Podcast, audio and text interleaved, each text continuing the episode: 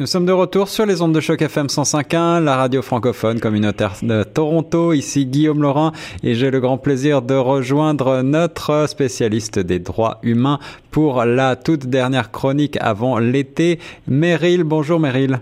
Bonjour Guillaume. Tu vas bien?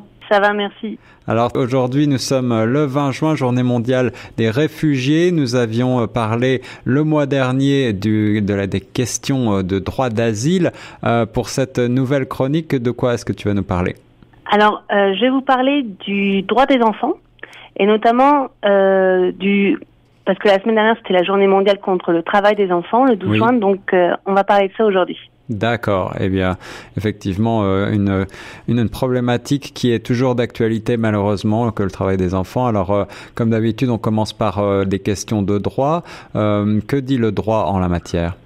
Alors, en ce qui concerne le droit international, il y a deux grandes conventions qui vont régir ce domaine. La première convention, c'est la convention 138, donc de l'OIT, de l'Organisation internationale du travail, Oui. qui exige des États qu'ils fixent un âge minimum au-dessous duquel personne ne doit être admis à travailler. Donc voilà pour la première convention. La deuxième, c'est la convention 182 qui demande, elle, la prohibition et l'élimination des pires formes du travail des enfants. D'accord. Donc ça comprend l'esclavage, l'utilisation d'enfants dans les conflits armés, l'exploitation d'enfants à des fins de prostitution ou de pornographie et les travaux dangereux. Alors, cela paraît euh, couler de source, mais est-ce que euh, tous les États ont ratifié ces conventions? Alors non, malheureusement. Et même si la Convention 182 dont je viens vous parler a été la plus rapidement ratifiée de l'histoire, Mhm. eh bien, tous les États ne l'ont pas encore ratifiée. L'Inde, par exemple, vient toujours de, vient tout juste de le faire, il y a quelques jours seulement. Wow. Et euh, c'est un énorme progrès puisque cette ratification de l'Inde, étant donné son poids démographique, signifie que maintenant presque tous les enfants du monde sont dorénavant couverts par cette convention. Alors, c'est effectivement une avancée euh, tout à fait euh, significative, mais est-ce qu'on a une idée aujourd'hui du nombre d'enfants euh, dans le monde qui sont encore contraints, forcés à travailler? Selon l'OIT, ils sont encore euh, 168 millions contraints à travailler, dont 85 millions à effectuer des travaux dangereux. Oh. On considère en fait que 7 enfants sur 10 travaillent dans des exploitations agricoles, souvent pour une production locale destinée à leur propre famille. Hmm. Mais environ 10 millions d'enfants, en Asie, en Afrique en Amérique du Sud, travailleraient pour une activité d'exportation, c'est-à-dire in fine pour des entreprises occidentales. C'est-à-dire finalement pour des consommateurs, euh, pour nous. Alors Ouais. euh, c'est tout à fait incroyable. Euh, Quels sont les secteurs les plus exposés à ce, à ce genre de pratique? Selon l'OIT, toujours, c'est surtout le textile, fabrication de tapis, récolte de tabac ou de cacao à destination des grands groupes internationaux. Hmm. Et, euh, et en fait, comme tu le disais, hein, c'est comme ça que la fabrication de produits qui se retrouvent dans notre assiette, dans notre salle de bain, Ouais. cause des violations des droits humains, et notamment le travail des enfants. Hmm. Et euh, je vais vous donner un exemple précis. On va prendre le- l'huile de palme. Alors, rapidement, est-ce que tu pourrais me citer quelques produits de consommation courante qui contiennent de l'huile de palme? Ouais, ben on a une euh, on a une chronique euh, nutrition avec Astrid Deschamps. Alors je sais que des marques comme euh, Nutella par exemple sont très célèbres pour utiliser beaucoup d'huile de palme, mais il y a aussi Mm, euh, mm. d'autres fabricants Oreo, KitKat, des gens comme ça. Exactement. Et exactement, et bien plus encore, puisqu'il faut savoir que l'huile de palme et ses dérivés sont présents dans environ 50% des produits de consommation courante. Ah oui. Outre l'utilisation en cuisine, l'huile de palme, elle, elle entre dans la composition de nombreux produits alimentaires que pain de mie, céréales pour le petit déjeuner, les margarines, chocolat, crème glacée, biscuits, confiseries. Mm. Mais on la trouve également dans des lessives, des shampoings, des crèmes, des savons, rouges à lèvres. Donc c'est vraiment devenu un produit incontournable. Produit incontournable. Alors on sait que sa consommation n'est pas forcément excellente pour la santé, mais euh, est-ce que tu peux nous en dire plus? Et euh, oui, tout à fait. Alors, la production d'huile de palme dans le monde, elle a doublé en 10 ans. Et selon certains experts, elle va encore doubler d'ici 2020. Hmm. Et pour poursuivre cette demande, l'Indonésie, qui est le premier producteur mondial, eh bien l'Indonésie développe des plantations de palmiers à, à huile en rasant des forêts. Et comme tu le sais, la déforestation qui en résulte cause de graves problèmes environnementaux, Oui. parmi lesquels destruction de l'habitat des, orang- des orang-outans ou des tigres de Sumatra. Hmm.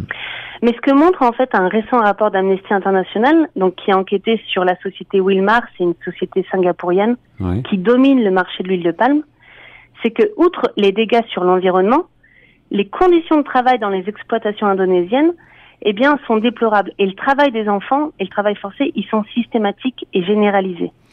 Alors donc, euh, si je comprends bien, Meryl, euh, si on achète ces produits de consommation courante, on participe finalement, outre à la déforestation, aux catastrophes écologiques que l'on sait, euh, mais aussi à ce système d'exploitation des enfants, puisque les enfants travaillent dans ces plantations d'huile de palme pour fabriquer notre mm. nourriture.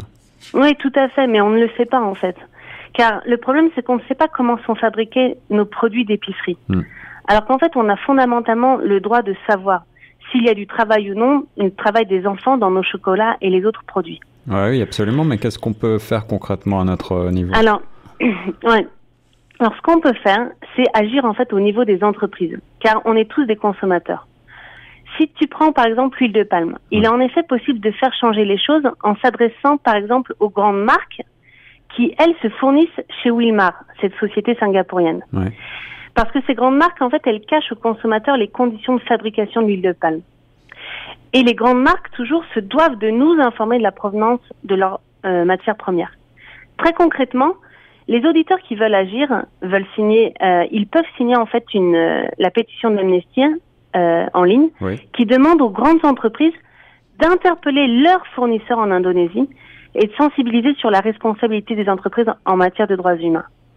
Car en tant qu'acheteuse de l'huile vendue par Vilma, ces entreprises, elles ont la responsabilité de veiller à ce que leur chaîne d'approvisionnement soit exempte de violations telles que le travail des enfants. Alors merci Meryl d'abord de nous de nous euh, faire connaître et découvrir ces faits euh, qui sont tout à fait euh, peu connus et assez assez qui font froid dans le dos. Quelles sont les grandes marques Est-ce que est-ce qu'on c'est-à-dire que les, grandes marques peuvent agir hein? tu, tu, nous dis quelle est grande ben, marque En fait c'est ça. C'est les multi les multinationales qui doivent faire pression pour lutter contre les atteintes aux droits humains commises par leurs fournisseurs. Mhm. Donc il y a toute une chaîne là et elles doivent ouvrir les yeux sur les violations dans les plantations d'huile de palme. Et nous, à la base de la chaîne, en tant que consommateurs, on peut et on doit leur dire que le respect des droits humains, c'est important pour nous. Absolument. Et comme tu le dis, euh, il faut agir et on a la possibilité d'agir. On n'est pas totalement impuissant, même en tant que consommateur, face à ce qui se passe dans le monde et notamment ces problématiques fondamentales d'exploitation de, euh, des enfants. Alors, je crois que tu mm, mm. vas euh, mettre d'autres actions en ligne sur le site de Choc FM. Oui, c'est ça, parce que malheureusement, l'actualité en ce qui concerne les droits humains ne s'arrête jamais. Eh oui. Et depuis samedi, par exemple, ça fait cinq ans que Raif Badawi est en prison. Alors, tout le monde le connaît maintenant, ce blogueur saoudien hein, qui a reçu des coups de fouet en public.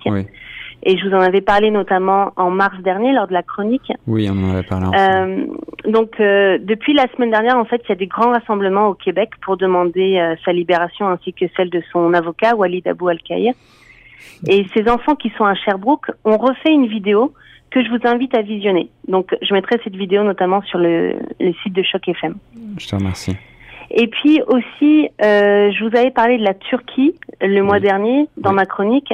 Et là aussi, je vous invite à nouveau à agir pour la Turquie puisque euh, le pouvoir turc continue de s'illustrer tristement dans la violation des droits humains. Le mois dernier, euh, enfin non, pardon, la semaine dernière, hein, c'était juste la semaine dernière, eh bien, c'est le président d'Amnesty International Turquie qui a été euh, emprisonné. Oh. Donc, un, vraiment un défenseur des droits humains. Et c'est vraiment important euh, pour ces hommes et ces femmes hein, qui mettent leur courage au service de la communauté, qui bravent le danger pour défendre les droits, les droits de tout le monde, et bien d'être d'être soutenus. Euh, les défenseurs des droits humains ont besoin de notre appui, de votre appui. Donc il faut montrer qu'on les soutient. Euh, donc là aussi, je mettrai toutes les infos en ligne sur le site de Choc FM. Agissons ensemble pour que la liberté euh, de, de par le monde se développe mm. et que les droits humains ne soient plus bafoués. Un grand merci, Meryl, pour ces chroniques euh, droits humains qui sont tout à fait euh, intéressantes et qui nous font relativiser nos petits problèmes. Merci à toi, Guillaume. Et nous, on reste sur Choc FM 105.1.